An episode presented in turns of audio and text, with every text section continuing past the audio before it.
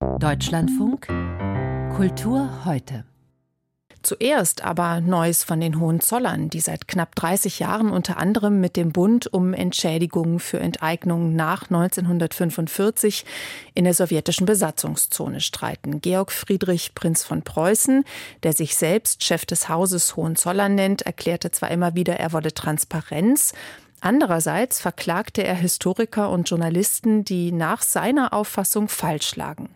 Dass der Streit durchaus heftig geführt wurde, liegt an der Geschichte seines Urgroßvaters, Kronprinz Wilhelm, Sohn von Kaiser Wilhelm II.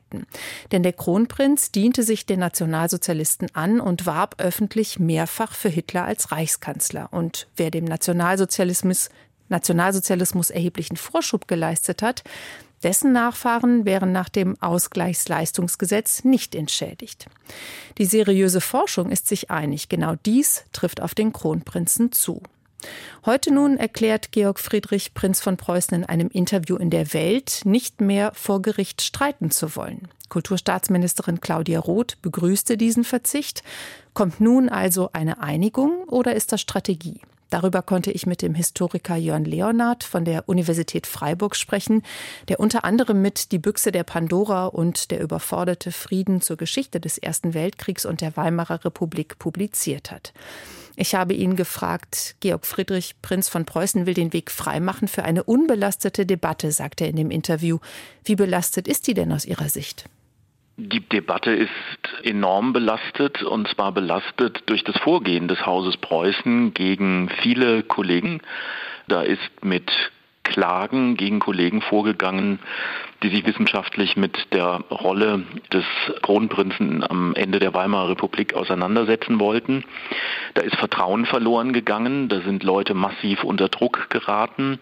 Dazu hat sich auch der Verband der Historikerinnen und Historiker sehr äh, deutlich geäußert. Insofern ist diese Debatte eben nicht allein, man könnte sagen, juristisch und politisch belastet, sondern sie ist eben auch belastet durch das unsägliche Vorgehen des Hauses Preußen. Das kann man schon auch als Versuch der juristisch gelenkten Zensur oder jedenfalls des Versuchs interpretieren, die Deutungshoheit über diesen Gegenstand zu behalten. Jetzt könnte man natürlich sagen, das ist ein Rückzug, der durchaus begrüßenswert ist, aber ist es denn ein Rückzug? Ja, das ist die große Frage. Wenn man das Interview in der Welt genau liest, gewinnt man ein bisschen den Eindruck, dass der Chef des Hauses Positionen aufgibt, bei denen sich die meisten ernstzunehmenden Kolleginnen und Kollegen einig sind, dass sie wissenschaftlich ähm, vor Gericht nicht haltbar gewesen wären, dass er wenig Chancen gehabt hätte, vor Gericht durchzukommen. Das ist zumindest meine Einschätzung, auch nach nochmal der Lektüre der ernstzunehmenden Bücher über die Verantwortung des Kronprinzen für den Ausstieg des Nationalsozialismus und dass er diese Position jetzt unter Umständen räumt, um mehr Handlungsspielraum für andere Konfliktgegenstände zu bekommen.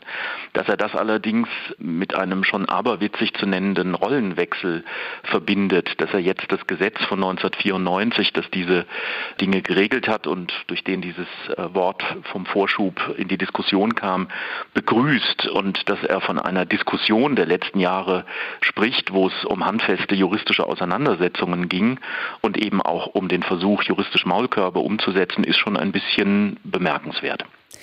Jetzt ist für morgen eine Pressekonferenz angesetzt, in der Georg Friedrich neueste historische Forschung vorstellen will. Unter anderem sind die Historiker Peter Brandt und Lothar Machtern dabei. Brandt hat eines von vier Gutachten aufgesetzt, das das Land Brandenburg zur Rolle der Hohenzollern in Auftrag gegeben hat. Brandt hat den Kronprinzen entlastet und auch Lothar Machtern widerspricht in seinem Buch zum Kronprinzen der erheblichen Vorschubleistung. Sind Sie oder einer der Historiker, die als Experten für diese Zeit gelten, Stefan Malinowski oder Eckhard Konze, auch eingeladen worden? Wir sind nicht eingeladen worden. Also ich bin nicht sicher, ob es eine Einladung für Herrn Konze oder Herrn Malinowski gegeben hat. Aber klar ist, dass mit ähm, Herrn Machtan und Peter Brandt genau die benannt worden sind, die in der Diskussion aus meiner Sicht eher eine Minderheitenposition äh, vertreten und eher entschuldigende Argumente ins Feld gebracht haben, während die massiven Kritiker, insbesondere auch Stefan Malinowski mit seinem eindrücklichen mehrhundertseitigen Buch, Buch und der sehr guten empirischen Basis, die er für seine kritische Interpretation geliefert hat, meines Wissens nicht eingeladen ist.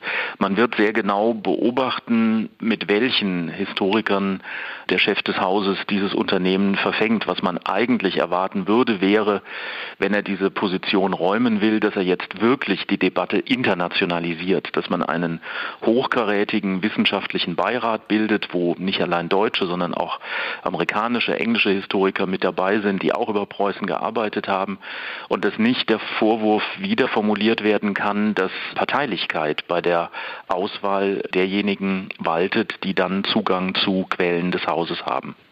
Es wird ja auch eine digitalisierte Quellensammlung äh, vorgestellt. Was glauben Sie, was äh, kann diese Quellensammlung leisten? Da bin ich selbst sehr gespannt, denn gleichzeitig hat man anderen Historikern ja den Zugang zu den Quellen, ähm, die das Haus verwaltet, äh, verweigert. Dem widerspricht er übrigens in dem Interview nochmal. Ja, das soll er tun, aber das glaube ich sehen sehr viele andere anders, auch im Verband der Historiker und Historikerinnen. Aber wenn er jetzt wirklich etwas verändern will, dann wäre der erste Schritt freier Zugang zu den Quellen für alle, die wissenschaftlich darüber arbeiten, unabhängig davon, ob sie sich in Gutachten positiv oder negativ oder wie auch immer geäußert haben. Der Historiker Jörn Leonard von der Albert-Ludwigs-Universität Freiburg über die neueste Offensive der Hohenzollern.